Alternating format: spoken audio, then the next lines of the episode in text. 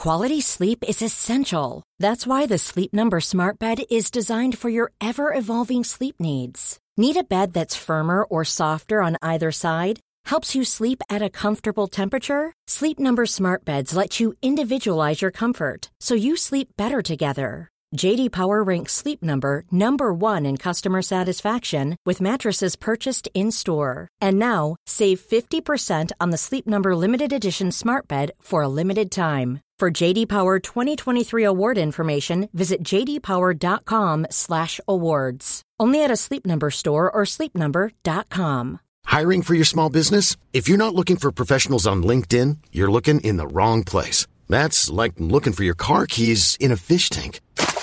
LinkedIn helps you hire professionals you can't find anywhere else, even those who aren't actively searching for a new job but might be open to the perfect role. In a given month, over 70% of LinkedIn users don't even visit other leading job sites. So start looking in the right place. With LinkedIn, you can hire professionals like a professional. Post your free job on linkedin.com slash people today. This Mother's Day, celebrate the extraordinary women in your life with a heartfelt gift from Blue Nile. Whether it's for your mom, a mother figure, or yourself as a mom, find that perfect piece to express your love and appreciation. Explore Blue Nile's exquisite pearls and mesmerizing gemstones that she's sure to love. Enjoy fast shipping options like guaranteed free shipping and returns. Make this Mother's Day unforgettable with a piece from Blue Nile. Right now, get up to 50% off at BlueNile.com. That's BlueNile.com.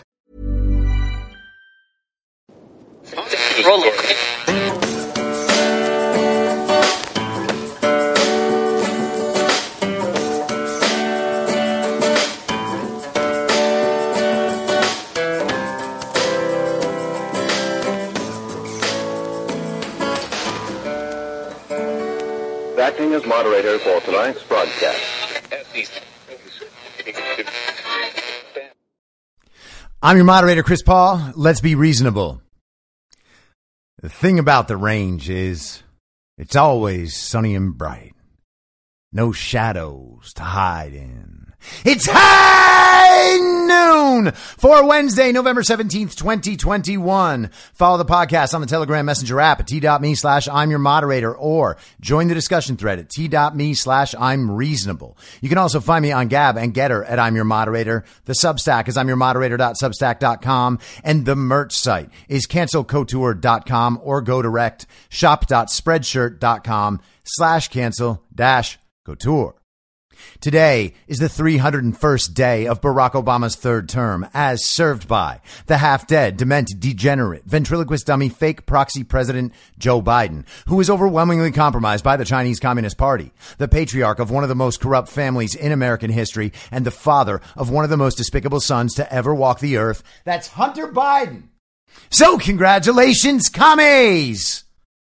Somewhere along the line, your own imagined glory and righteousness and intelligence convinced you that what the world needs is to be shown all of your ideas. And once they are, once we can implement those ideas across society, everyone would just realize this is the way forward, except it turns out that because of your narcissism and incompetence, you know, the very characteristics that convinced you of your intelligence and glory and righteousness, you made the mistake of believing that the slogans as handed down by the propaganda state media were in fact ideas you had and understood and supported. But the problem is you don't actually understand anything about them. And when they're put into practice, the whole world goes to shit. Now, if you're beginning to realize that, you don't have to go down with the ship. It's not your ship, and there's not going to be a lifeboat for you. So get off and start swimming while you still can. And it's not going to be pretty, it's not going to be easy, and it's not going to be comfortable but it's better than sinking. And all that's required for you to do that is to let go of all the stupid and evil communist ideas bouncing around like the unpopped kernels in a bag of microwave popcorn. You don't want to break a tooth. So leave all that behind and then make amends with all the people you have shamed and bullied and censored and tried to get fired from their jobs. And then you simply migrate back to America, where Americans will accept you with open arms and welcome you to rejoin the project of human liberty and self governance. And then we can all move forward. And with that, I would love to extend a warm Wednesday high noon welcome to all of the redeemable communists out there. Hello, commies! Welcome to the show. Maybe you're here simply out of a dark curiosity, but I encourage you to stay for the rest of this week, maybe next week, maybe a little bit of the week after. And by then, not only what I do, but what happens in reality, I think will very likely convince you that returning to America is actually a better option than remaining in your imagined communist utopia that you're beginning to realize is founded on nothing more than lies and ignorance and corruption.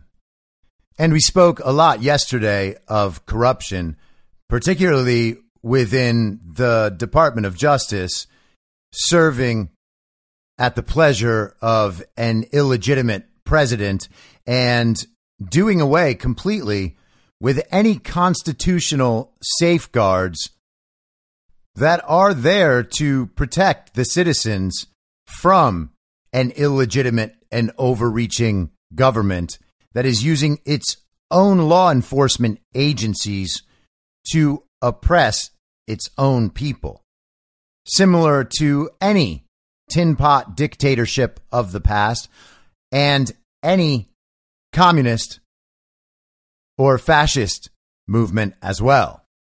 And of course, those are essentially the same, and those are exactly what we are dealing with. So, yesterday I mentioned running down the list of items that Merrick Garland would be asked to discuss the concerns about the memo he put out in response to a letter from the National School Boards Association, where he implied that the weight of the law enforcement agencies within the federal government would be targeting parents for going to school board meetings to speak up for their children who were being mistreated by the communists who have infiltrated the school boards. And hey, commies, sorry, that's not a conspiracy theory. Infiltrating school boards allows that mode of thought to enter the minds of small children so that they can capture them in this Marxist philosophy that is becoming prevalent in our society. The critical race theory, the gender theory, all of the postmodern nonsense. That is being taught to children who are younger and younger and younger. At the same time, those school boards are covering up actual sex crimes committed in their schools so as to avoid upsetting their ridiculous gender narrative. This letter was sent yesterday from Congressman Jim Jordan to Attorney General Garland. Last month, during your testimony before the Judiciary Committee, you testified that the Department of Justice and Federal Bureau of Investigation were not using federal counterterrorism tools to target concerned parents at local school board meetings.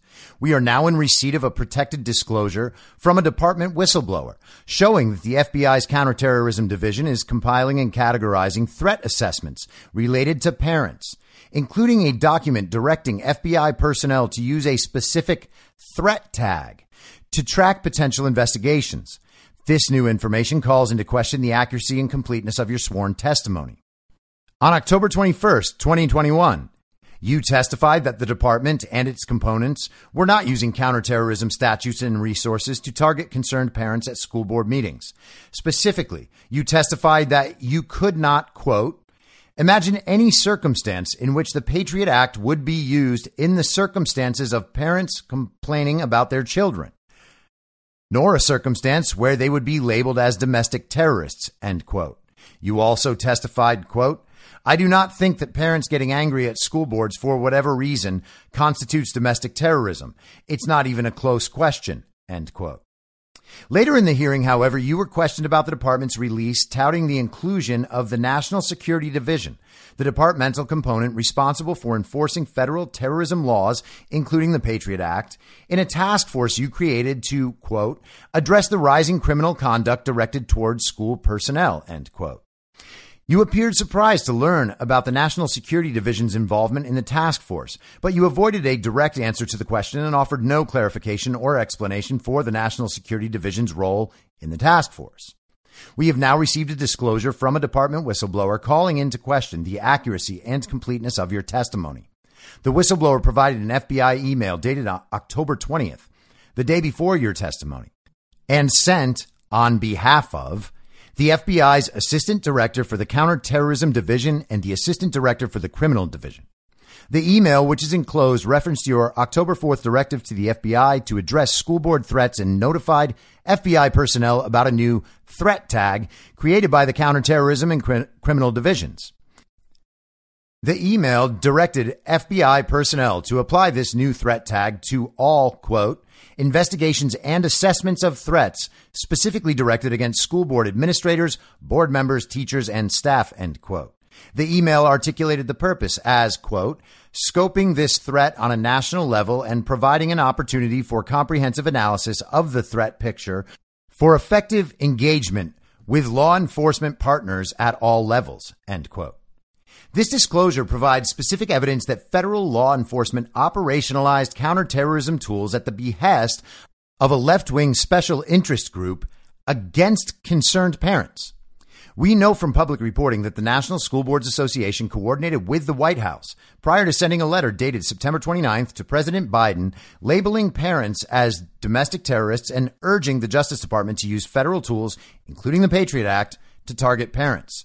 Just five days later, on October 4th, you issued a memorandum directing the FBI and other departmental components to address a purported, quote, disturbing spike in harassment, intimidation, and threats of violence, end quote, at school board meetings.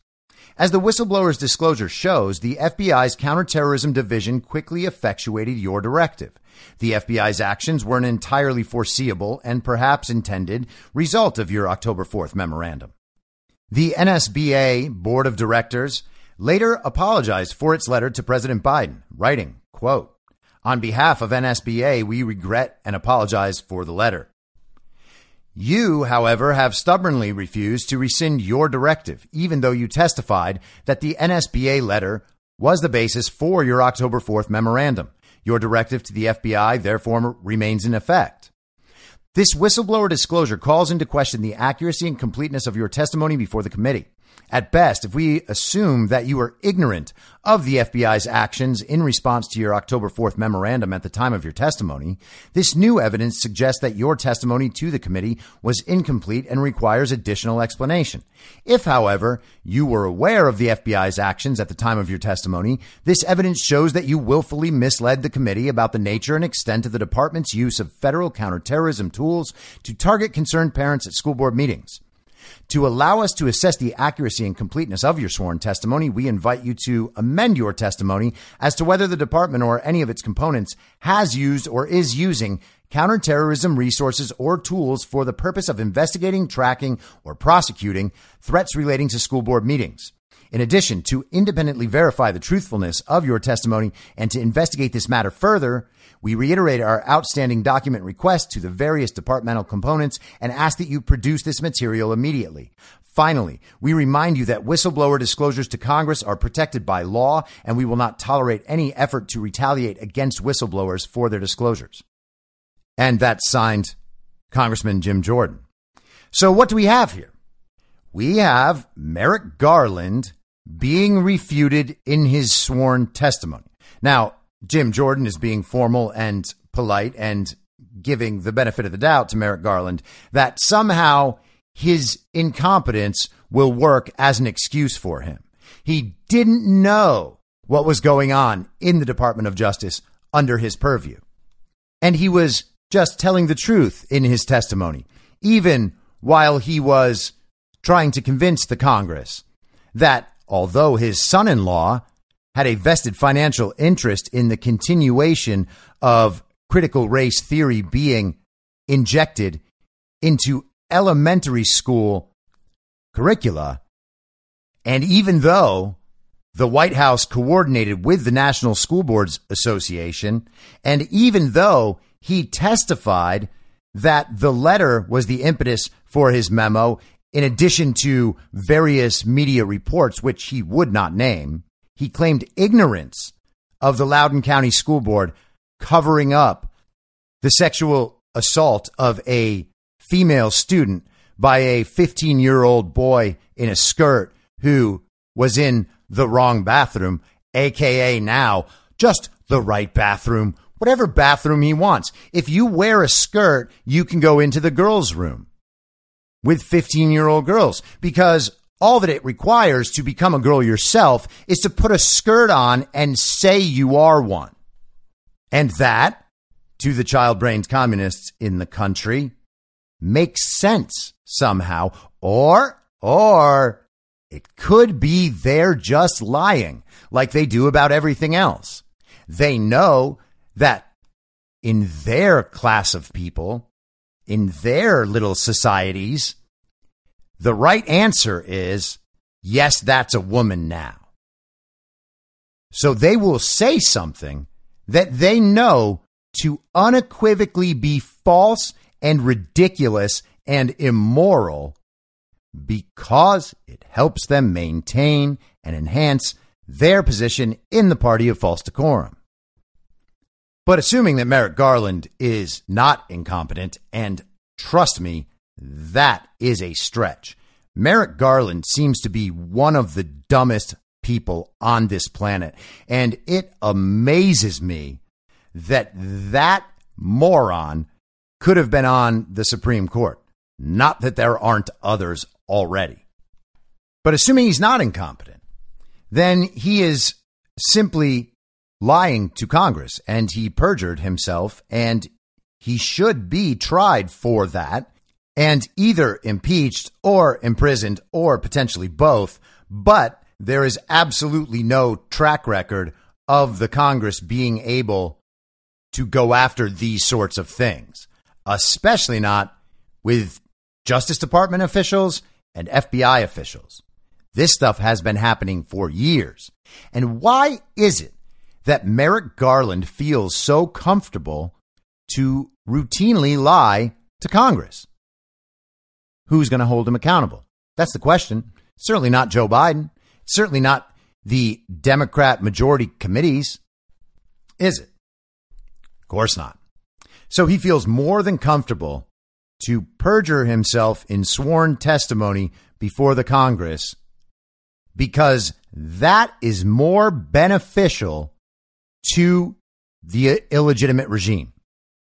And not only is the perjury more beneficial to the illegitimate regime, the story, when it gets out of Merrick Garland perjuring himself, will not hurt them as much as Merrick Garland having actually told the truth. And this is always how it goes. They will lie in their testimony. Media on the right and independent media will pick this up. They will make stories out of it. And then the state media on CNN and in the New York Times and the Washington Post they will all come to his defense. They will give a complicated and convoluted explanation for why someone like Merrick Garland would just never lie. And there's no proof that he did lie. And you know what? It's a complicated situation. And the thing that he said was that it's his opinion or that he could not imagine. There was no direct statement. And all the child brains will be like, Merrick Garland wouldn't do that. This is not the Trump administration. What about when Trump did? Eh. Okay, Kami, tell me about when Trump did anything and then allow me to ask you questions that probe your understanding of what you're saying to me right now. Because the truth is, you're just repeating another slogan and everybody knows it. Okay. That's why, by the way, that none of the communists ever talk to actual independent journalists and anyone who is actually on the right. I'm not talking about Fox News hosts like Chris Wallace. Chris Wallace is a uniparty communist. And it's also why the left wing shows will never have anyone on to actually represent reality. Bill Maher used to now and then, and every now and then he still has some little segment of his show that makes the commies very, very upset for a few days. But last week, he just had Adam Schiff and Malcolm Nance on his show so that they could try to spin how they're not criminals. They haven't committed crimes against this country, and they sure have. But the reality is, they prefer there to be a murky and hard to understand for the child brains conversation about whether or not what Merrick Garland did constituted perjury than they would ever want to deal with Merrick Garland having told the truth in his testimony, saying, yes, the White House directed us to use counterterrorism tools against parents speaking up for their children at their own school board meetings. And this is the sort of thing you can expect from a wholly illegitimate administration that is using the tools of government against their own people. And the against their own people framing is the sort of thing that used to be said about chemical attacks from Middle Eastern tyrants like Saddam Hussein and Bashar al Assad. Again, we are taught to believe that the United States simply isn't like that. And because we know it isn't like that, that must mean it can't be doing it. But what have we seen in the last 20 months? We've seen psychological and biological warfare waged by the American government and public health communities, the universities, all of the old guard institutions against the American people. They're using the Department of Justice against the American people. The CDC is working against the American people. And all of these people helped to steal an American election and seat an illegitimate president against the will of the American people. And that same illegitimate president is now bending over for China of course, failing to stand up for Taiwan because he has been threatened. Joe Biden is fully compromised by the Chinese Communist Party and cannot stand up to Xi Jinping. He doesn't even have the ability or wherewithal to pursue the origins of the coronavirus. And isn't it incredible that none of these people have pursued the origins of the coronavirus, besides those true Americans within the Trump administration. Anthony Fauci doesn't want to know. The CDC doesn't want to know. No one associated with the fake president wants to know. So I guess it's just not important. And then, then to look tough yesterday after Joe Biden was thoroughly embarrassed on the world stage on Monday night, they have threatened to boycott the Beijing Olympics. You got that?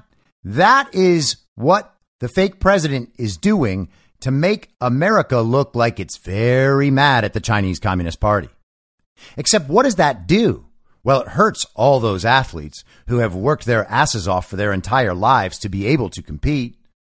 And it hurts our standing in the world when there is no coverage of American excellence and instead the Chinese just sweep all the medals. This is what the Chinese want. So our attempt to look tough in the face of Joe Biden's blatant and obvious weakness relative to Xi Jinping is to give them something they want, pretending it's something they don't want.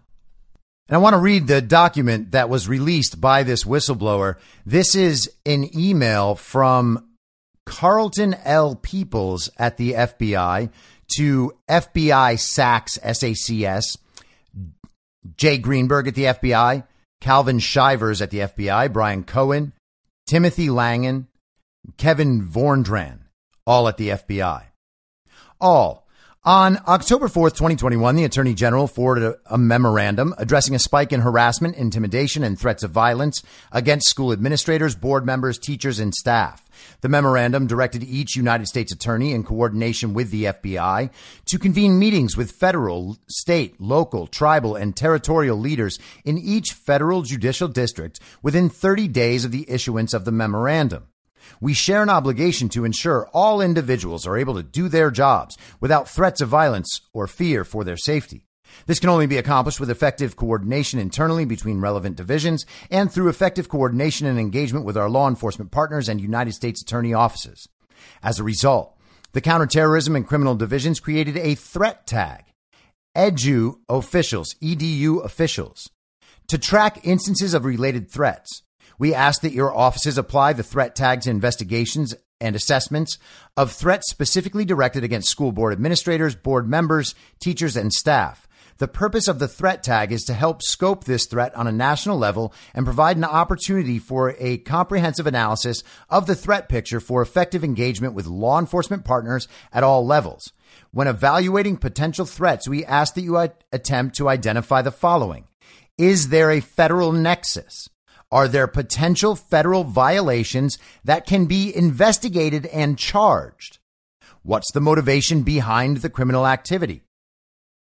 We appreciate your attention to this matter and welcome any engagement to identify trends, strategies, and best practices to accomplish discouraging, identifying, and prosecuting those who use violence, threats of violence, and other forms of intimidation and harassment pertaining to this threat. Now, it's important to understand that last part, okay? Violence and threats of violence have no place in civilized society, obviously, okay? What we have here is a conflation of a bunch of things with violence and threats of violence. Intimidation and harassment are terms that are used and defined however they want. They are relative terms. And if you think about the way these terms are applied in the context of social media censorship, you can see how much might actually qualify as intimidation and harassment under this overbroad definition. Is raising one's voice in a school board meeting intimidation and harassment? Is it intimidation and harassment to organize groups of parents to call for the school board member's ouster. No, it's not. Those are not intimidation or harassment. Those are normal forms of protected speech. And that speech is protected so that the citizens can redress grievances against the government, which is exactly what they're doing. And speaking of how the judicial system is being used as a weapon against the American people.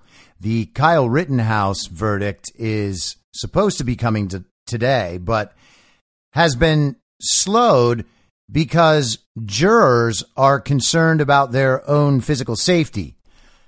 Black Lives Matter Antifa domestic terrorists are already gathering in cities around the country in anticipation of being able to justify their rioting with that verdict. And there are already reports confirmed by police of pallets of bricks being dropped around various cities, just like last year. And one of the funny things about last year being among so many dyed in the wool Hollywood communists is that when we would post pictures of those bricks around cities where riots occurred, they always had some great excuse that they were just parts of construction sites and it was totally normal. And they kept those explanations going for frozen water bottles being hurled at police, and for cans of food being hurled at police, and for lasers being shown into the eyeballs of those police so that they could attempt to burn out their retinas. All of that was justified because of what the communists believe is racism. And when you get to define the terms however you like, and then impose social and financial costs on people who will speak up to disagree, you can pretty much justify and rationalize anything. And of course, that's exactly what these kinds of people do. And speaking of these kinds of people, I have found a new moral low in some of the sympathy messages I have received this week. Some of the very prominent Hollywood communists who I used to believe were my friends have decided that this is an opportune moment to pretend that I am clueless as to what they did and what they have done and what they have said. And the fact that they have tried to impose social costs on people associated with me for the fact that I stood up and stuck my neck out to express the truth as best I could discern it. We're talking about people that I have been on vacations with and gone to their weddings. And it's always like, hey, man, I know we haven't talked in a while, but I, I understand what you're going through. So just know that I'm here for you. oh yeah, man. I can totally trust that. Oh yeah. You're going to be right there for me, pal. Got it. And of course, what that really is, is these people who spent the last year calling me a domestic terrorist want to know that they are still the good ones and that they are big enough to put that aside in an important time and know that I really am in their thoughts. But hey, commies, I wasn't born yesterday. You can't slander me in a thousand ways and then tell me that that's just water under the bridge. And the hilarious part is like, am I a domestic terrorist or not? Because if I am, why are you associating with me at all? And if I'm not, doesn't that then mean that some people who do what I do are in fact not domestic terrorists and maybe calling everyone a domestic terrorist while defending actual domestic terrorists and justifying and rationalizing their violence might not be very honest or accurate. Also, if I take you at your word and imagine that you have even a basic level of human decency, then I would have to assume that you think that I am in some measure a good and decent person worthy of your very sincere and very well written and diffusive sympathy message, even despite the fact that I am willing to call out your blatant immorality and communism to your faces. Now, if that's the case, then you would have to imagine that good and decent people are also doing that besides me. But hey, commies, I don't want to confuse you. I know these are the kind of multifaceted moral judgments that you are not equipped to make.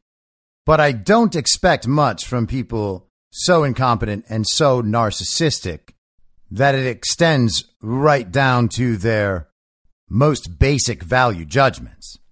It is pretty clear that what you're doing is trying to convince yourself that you are the very big person who's willing to put these things aside. And then when I don't respond recognizing your goodness, well, that's just because I'm one of those no no people. So here's the thing I'm going to pass. Now let's talk a little bit more about the illegitimate president that these child brains communists support. And that, of course, is fake President Joe Biden. This is from The Spectator yesterday. report Biden officials are convinced his approval rating can't get any worse. It's continued to decline since June. The Washington Post reported Sunday that anonymous officials within the Biden administration believe that, quote, the state of affairs cannot get worse, end quote, for the White House. According to them, Biden and the Democrats have hit their floor in negative approval ratings. Biden's approval rating has gotten steadily worse since June. According to the Real Clear Politics average of recent polls, Biden hit his lowest average approval rating, 41.9%, on Tuesday. The president also hit the greatest difference between his average approval and disapproval numbers, a margin of 10.8 percentage points on Tuesday. In addition, Biden's average disapproval rating tied for the highest ever on Tuesday, 52.7%, matching that of Sunday when the Post reported that officials believed things couldn't possibly get worse. Similarly, 538's average of recent polls showed that Biden has hit his highest average disapproval rating on Tuesday, 51.7%. 538 showed that Biden had a 42.8% approval rating Tuesday, which is higher than his lowest ever, 42.5% approval rating reported on November 11th. The Biden officials told the Post that they believe the president's position will improve as the supply chain crisis fades, inflation eases, and the COVID 19 pandemic recedes. Now, all of those three things have one thing in common. None of them are happening. the supply chain crisis is nowhere near fading. In fact, it is only getting worse and it is only going to be felt as worse by the American people. Even if they are somehow fixing the problem right now, which they certainly are not. The problem actually is felt by Americans later than the problem starts. There is a time lag there and a significant one. If you think Americans are going to find the supply chain crisis as having faded this Christmas, you are not paying attention to anything. So that's number one. Inflation is not easing.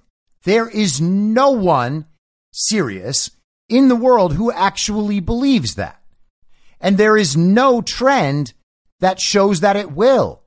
There is nothing but talk from experts and very serious economists on the left who even have the temerity to suggest it might. In a sensible world, these people's reputations would be on the line for lying, but again, they have the state media propaganda to back them up. And in terms of the COVID 19 pandemic receding, that has become meaningless. Okay. The coronavirus, the virus itself, imagining for a second that it is what they say it is, is not a pandemic anymore. And the truth is, the virus isn't the problem. The vaccine and the lowered immune systems as a result of the vaccine are the problems. This is not a pandemic of the unvaccinated. It may well be an endemic virus that seasonally passes through our society. That is possible, I suppose.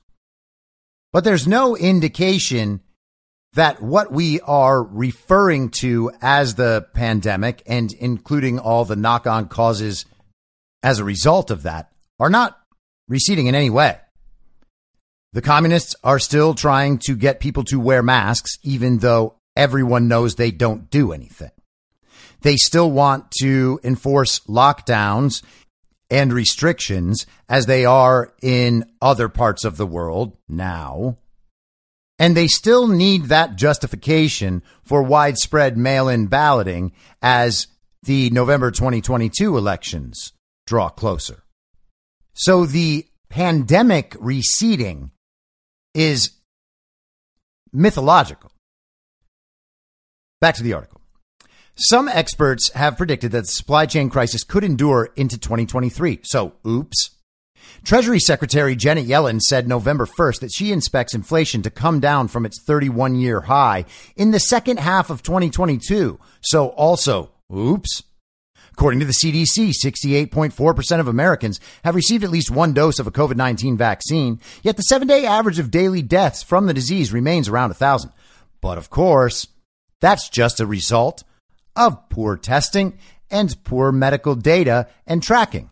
And of course, we still have incentives for people to pretend that COVID is far more prevalent than it is. It's interesting that publications have not turned to the obvious scientific fact that natural immunity being stronger and more effective than the vaccine would lead one to believe that with the extraordinary number of reported infections that we have in this country, that certainly don't cover all the infections in this country, we are well past the point of herd immunity already. And I would argue at this point that the likelihood is that herd immunity that we have naturally is being threatened by degenerating immune systems as a result of the experimental gene therapy. The Secretary of State of the Obama administration, Anthony Foxx, told the Washington Post that he believes folks need to calm down over their worries about Biden's dismal approval numbers. That's the main thing the Democratic Party needs to do. Stop bloviating over the sky is falling. It's not falling, he said. Biden has made some extremely tough decisions in his first year in office, Foxx continued, and it's natural that the public will look at those changes in the composite and be somewhat skeptical of them. Yeah, that's the problem. We're all just confused. Biden officials were hopeful that the House's passage of the infrastructure bill would help improve things for the administration. But a Washington Post ABC News poll taken after the passage of the bill showed that Biden's approval rating fell to 41%, with 53% disapproving. It was a new low for that poll. And of course, Biden's approval numbers are not going to increase in any legitimate polling from the passage of a bill that the country actively does not want which makes all this a really annoying framing. You know, someone like Jen Psaki goes up in front of the press and says that the American people support this infrastructure package and are now more approving of what the Biden administration is doing. But of course, that's not true at all. So let's look at some more polling. This was reported today in the Daily Mail. Only 40% of Americans believe Biden is in good health, and voters are split over whether he is mentally fit to be president with three days until his 79th birthday, new poll finds. Three days ahead of his 79th birthday, a new poll finds voters are split on whether Joe Biden is mentally fit enough and healthy enough for the presidency. Only 40% of voters surveyed in a new Politico Morning Consult poll agreed with the statement that Biden is in good health, while 50% disagreed. Biden, who was the oldest person to assume the presidency when he was sworn into office at the age of 78, got a tougher rating when it came to his mental health. Asked whether Biden is mentally fit, voters were close to an even split. 46% say he is and 48% disagree. And asked whether Biden is stable, voters are split again with 44% saying he is and 50% disagreeing. And if you want to continue on with the article, go right ahead. But again, these are numbers that aren't going to turn around. There's not a chance that a sharper and smarter and more knowledgeable and more eloquent Joe Biden will emerge, who is somehow more in control from his position as fake president. Like the rest of his numbers, these will only grow worse. Now, the real hard thing to understand is how there might be any chance that even 40% of this country is so ignorant and so dishonest as to be able to actually say that they believe Joe Biden is mentally fit to do anything. Joe Biden isn't mentally fit to run the frozen banana stand from Arrested Development, but I can imagine him liking it because there's always money there. Now, speaking of the coronavirus pandemic receding, the fake solution, the experimental gene therapy that clearly does not work, it does not prevent infection, it does not prevent transmission, it does not prevent serious illness, and it does not prevent death. In fact, it increases all of those things. So, whoops, I guess.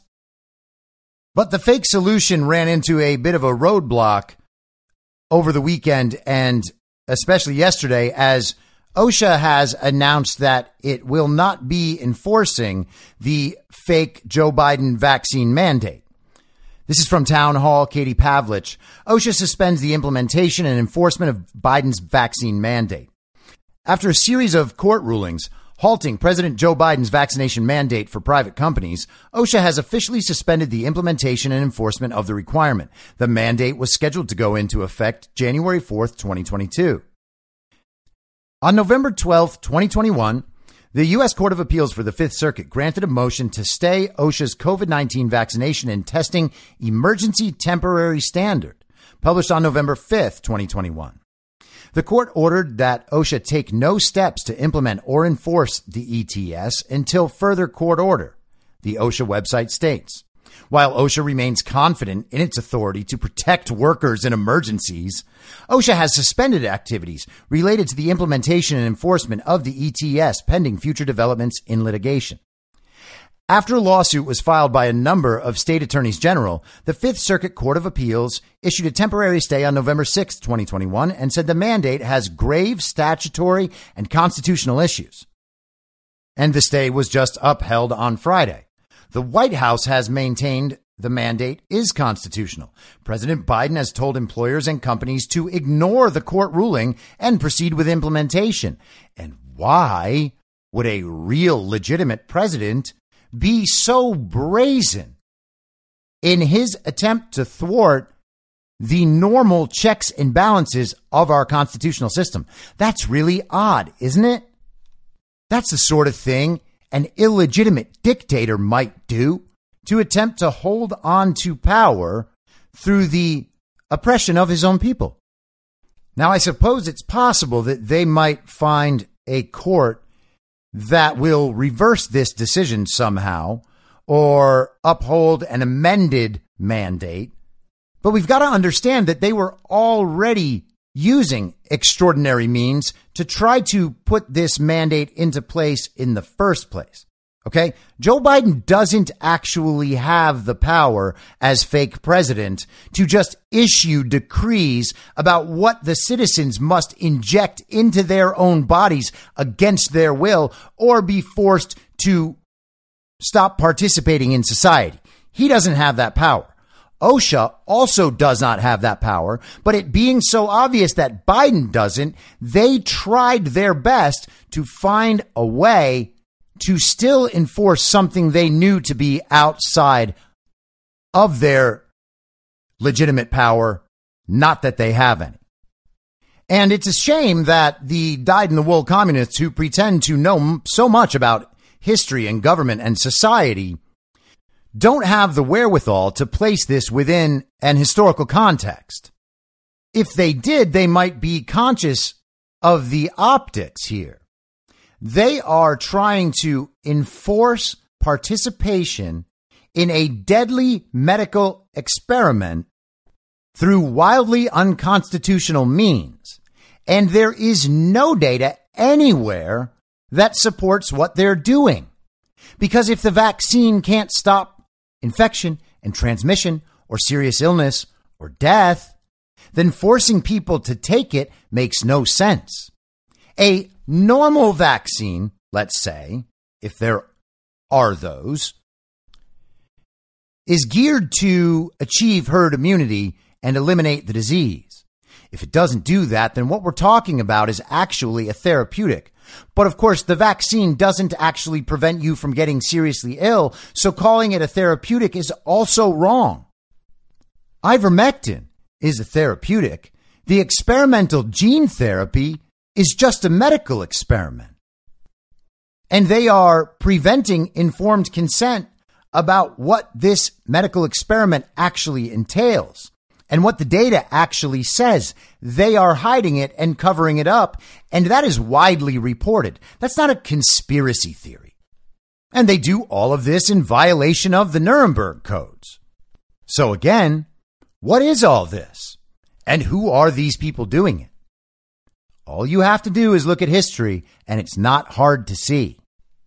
And it's especially funny because the very same people who are pretending that this is all constitutional and legal and necessary and good were the ones calling Trump and his supporters Nazis for the last five years.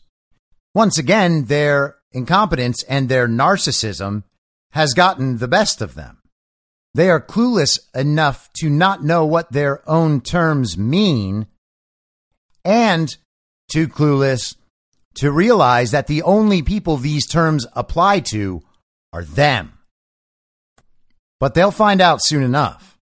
And speaking of how ignorant these communists are, this is from today in Just the News, Sophie Mann. Pentagon didn't delay sending guardsmen to Capitol on January 6th. Report conflicts with Pelosi narrative. Gosh, that's shocking.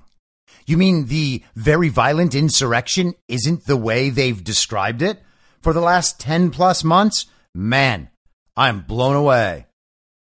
The Pentagon responded appropriately and in a timely fashion to urgent requests for National Guard assistance on the day of the January 6th Capitol breach, according to a Defense Department Inspector General report released Wednesday. We also determined that DoD officials did not delay or obstruct the DoD's response, reads the report. The report runs counter to the narrative that was spun in large part by House Speaker Nancy Pelosi, who repeatedly claimed that the Pentagon delayed the dispatch of National Guard troops.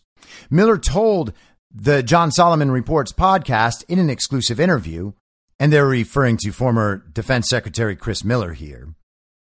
After the report was released, that it broke my heart to see the military which responded really with alacrity and professionalism, just get thrown under the bus by the politicians. I was so naive. I couldn't believe it, he also said. When it comes to national security, I thought we were on the same team. I was really horrified that it had become so partisan. The report additionally found that Miller and former Army Secretary Ryan McCarthy acted reasonably in deploying an additional round of soldiers more than three hours after numerous calls for assistance were fielded from D.C. and federal officials. In March, then commanding general of the DC National Guard, Major General William Walker, testified before the Senate that the Pentagon unnecessarily delayed its response to the request for assistance from the overpowered Capitol Police. Walker asserted that the Pentagon kept help from arriving for hours when it might have arrived in minutes. Walker was subsequently interviewed by the inspector general, but the report found no evidence to support the claim. Now, isn't that amazing? Another person lied before Congress. It's almost like these people are incentivized to lie before Congress to continue destructive political narratives against their opposition. I once again am shocked. Now, also from Just the News today, I want to briefly divert your attention to the slave trade that Joe Biden has erected at the southern border, which he has intentionally left open, paying money to not finish the border wall. This is John Solomon and Bethany Blankley. Welcome Packet reveals concierge travel service for Biden illegals courtesy of nonprofits. Like travel agents preparing customers for a cruise, nonprofits working with the Biden administration have created detailed itineraries and information packets to help illegal aliens travel to wherever they want to go in the U.S., according to documents obtained by a Texas congressman often courtesy of American taxpayers struggling to pay their bills during surging inflation. Illegals are given free quality hotel rooms, plane tickets, and transportation to the airport, travel maps, and instructions to TSA to bypass photo ID requirements, according to the documents shared with Just the News. Man, they're able to travel more easily than American citizens. I am shocked once again. The prototype packet, which was provided by a whistleblower to Representative Lance Gooden, undermines Homeland Security Secretary Alejandro Mayorkas' claim that the southern border is closed. Instead, it highlights an extensive network of nonprofits, corporations, and family foundations working together to circumvent immigration laws passed by Congress. You got that?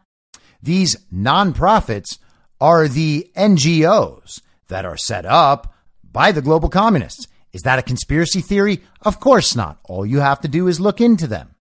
And make no mistake, what we have at the southern border is a slave trade.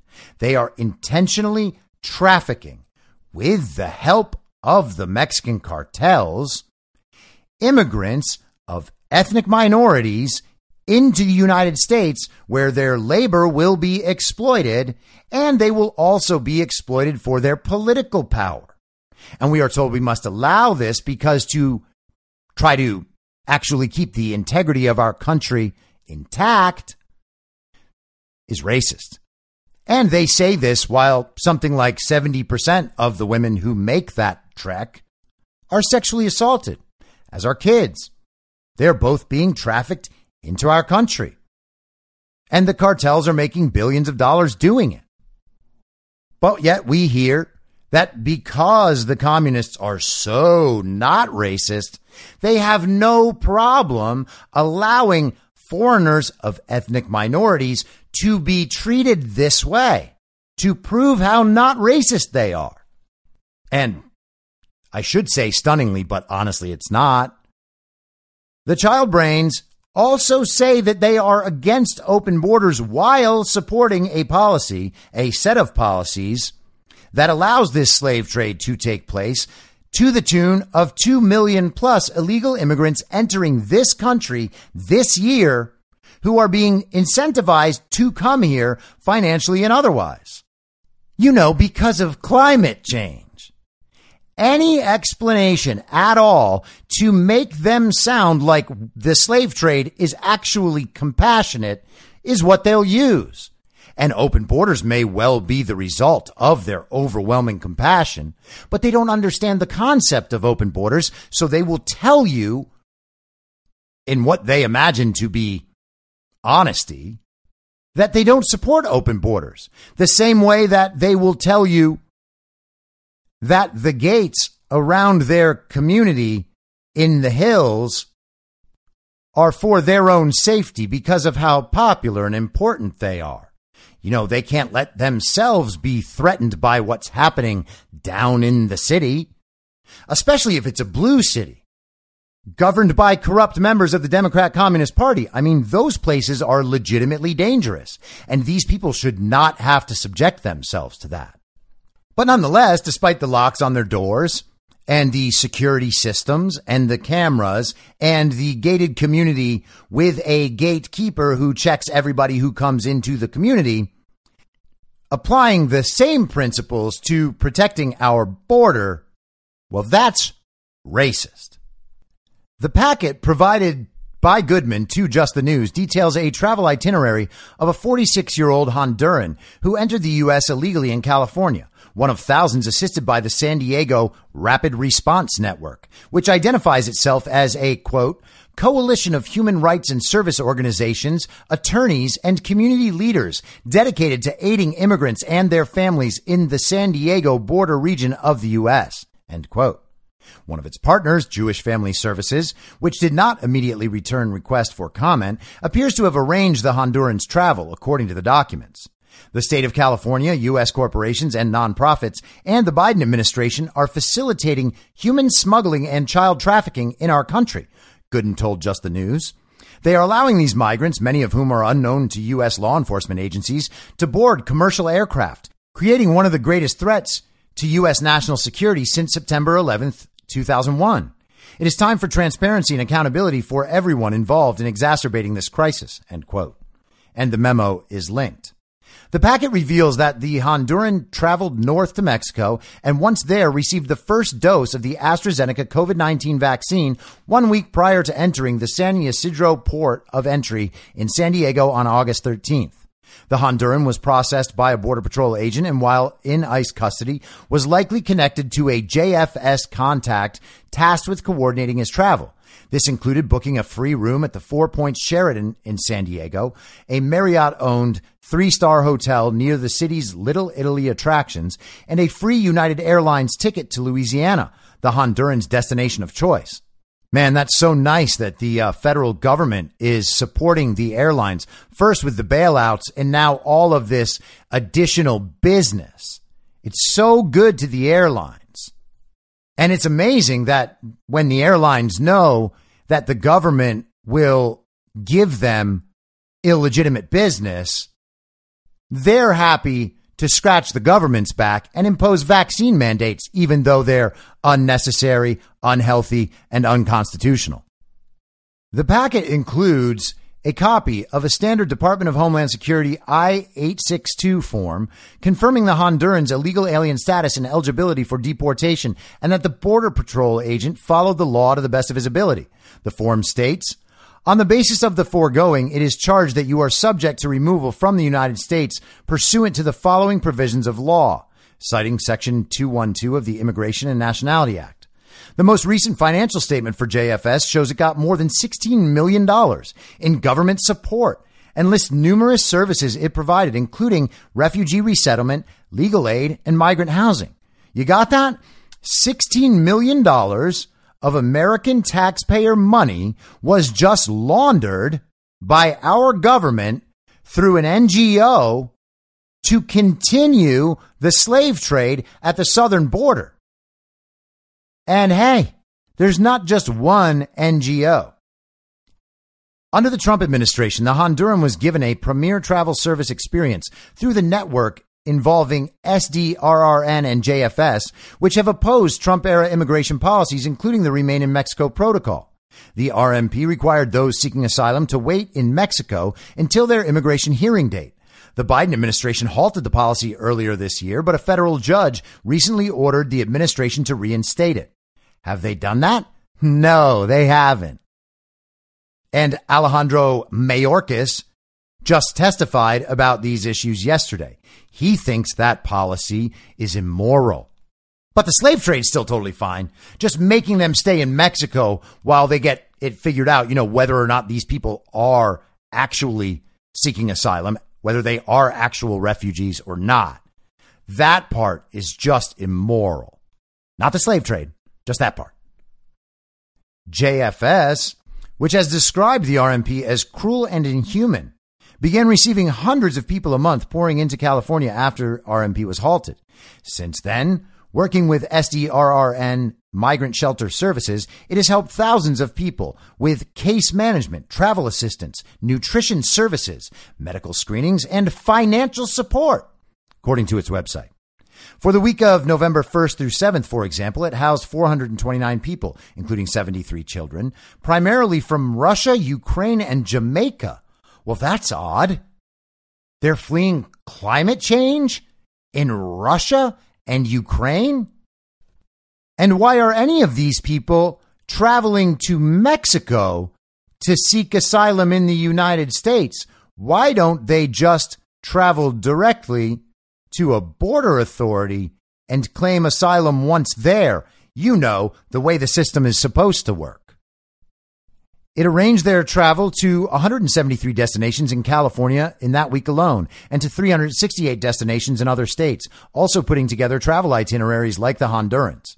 The packet also includes instructions on how to check an immigration tribunal portal on the DOJ's website and call immigration court, how to find an attorney and apply for asylum, and a list of immigration NGOs, among other information. One paper in Spanish states people released at the border generally do not have an automatic right to live in the U.S. and gives advice on ways to potentially stay in the U.S., including attending court hearings and enrolling children in U.S. public schools. Well, that's just fantastic.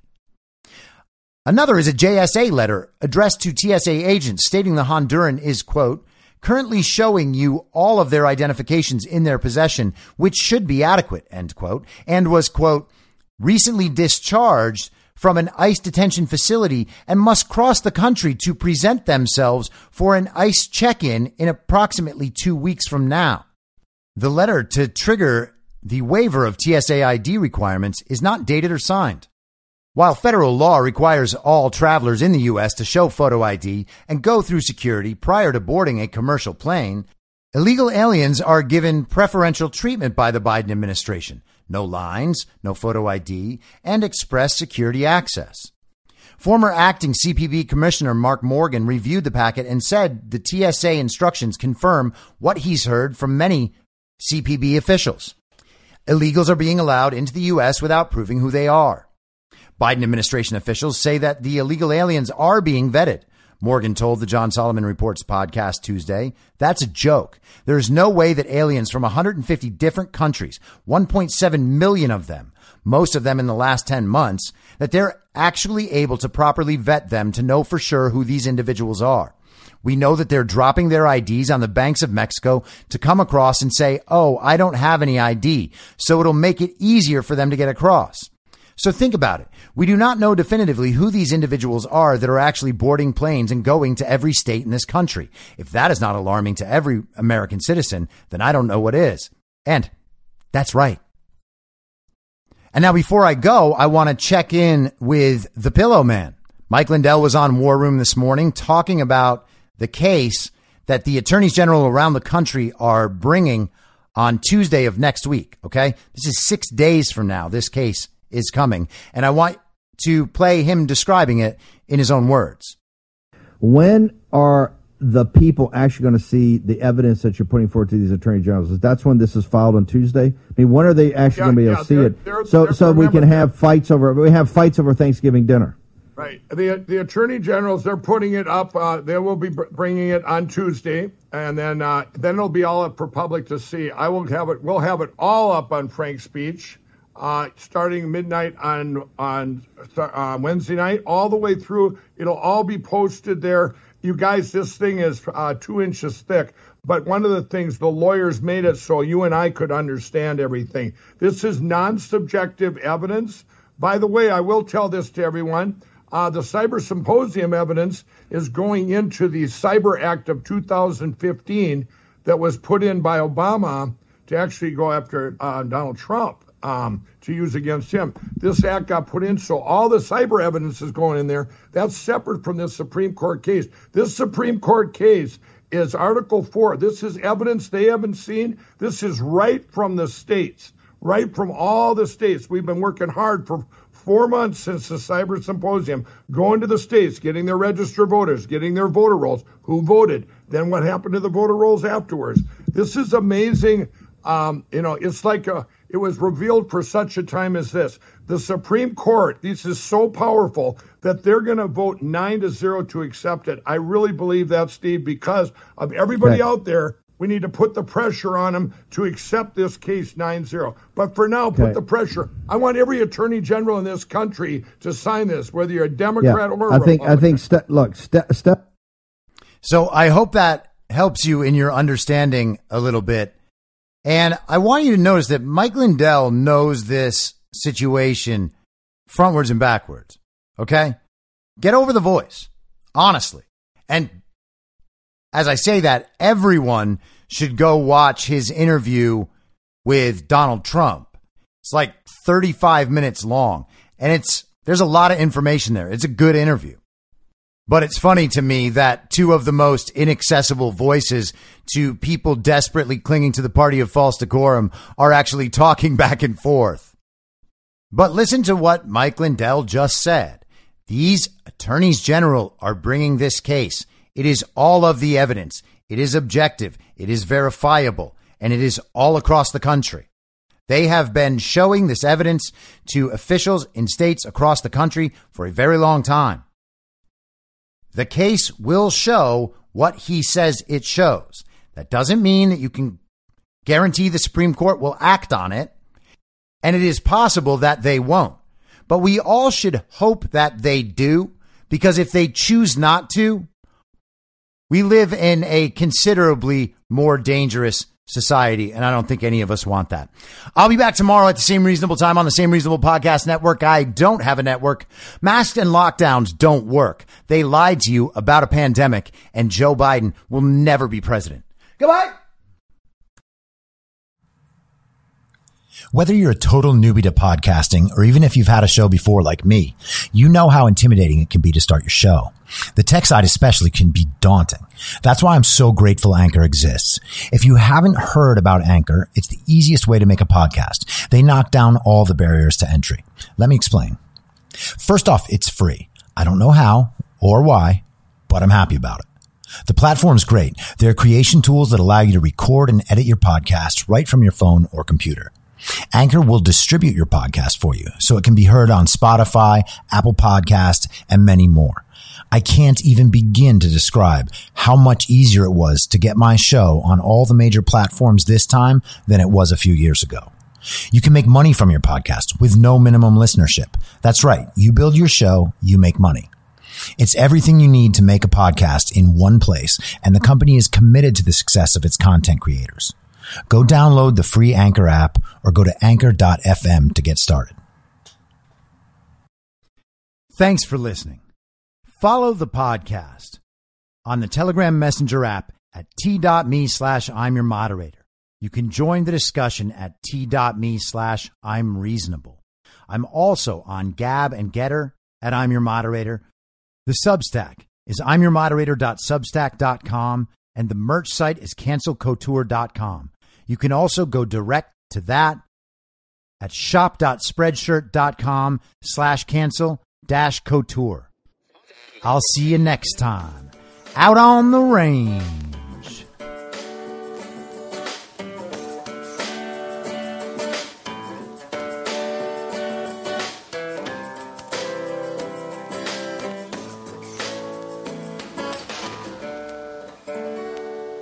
As moderator for tonight's broadcast.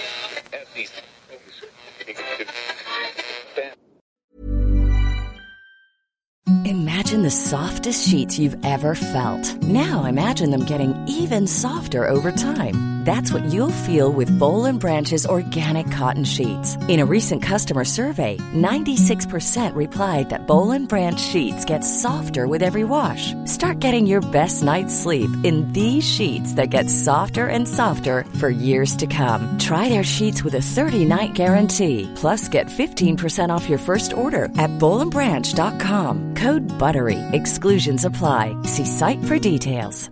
Planning for your next trip? Elevate your travel style with Quince. Quince has all the jet setting essentials you'll want for your next getaway, like European linen, premium luggage options, buttery soft Italian leather bags, and so much more. And is all priced at 50 to 80% less than similar brands. Plus, Quince only works with factories that use safe and ethical manufacturing practices. Pack your bags with high-quality essentials you'll be wearing for vacations to come with Quince. Go to quince.com slash pack for free shipping and 365-day returns. Mom deserves the best, and there's no better place to shop for Mother's Day than Whole Foods Market. They're your destination for unbeatable savings, from premium gifts to show-stopping flowers and irresistible desserts. Start by saving 33% with Prime on all body care and candles. Then get a 15-stem bunch of tulips for just $9.99 each with Prime. Round out Mom's menu with festive rosé, irresistible berry chantilly cake, and more special treats. Come celebrate Mother's Day at Whole Foods Market. In my mind, that's the end game. Thanks for listening. If you'd like to follow what I'm reading and thinking throughout the day, you can do that by downloading the Telegram Messenger app and going to t.me slash I'm your moderator. On social media, you can follow me on Truth Social, Gettr, and Gab at I'm your moderator. I also have channels on Rumble and BitChute. If you'd like to follow the writing, you can find me at imyourmoderator.substack.com. The merch site is cancelcouture.com or go direct shop.spreadshirt.com slash cancel dash couture. If you'd like to support the podcast financially, the best place to do that is Ko-Fi. Go to ko-fi.com slash I'm your moderator. And all of these details will appear in the show notes with each episode. I'll see you soon down on the range.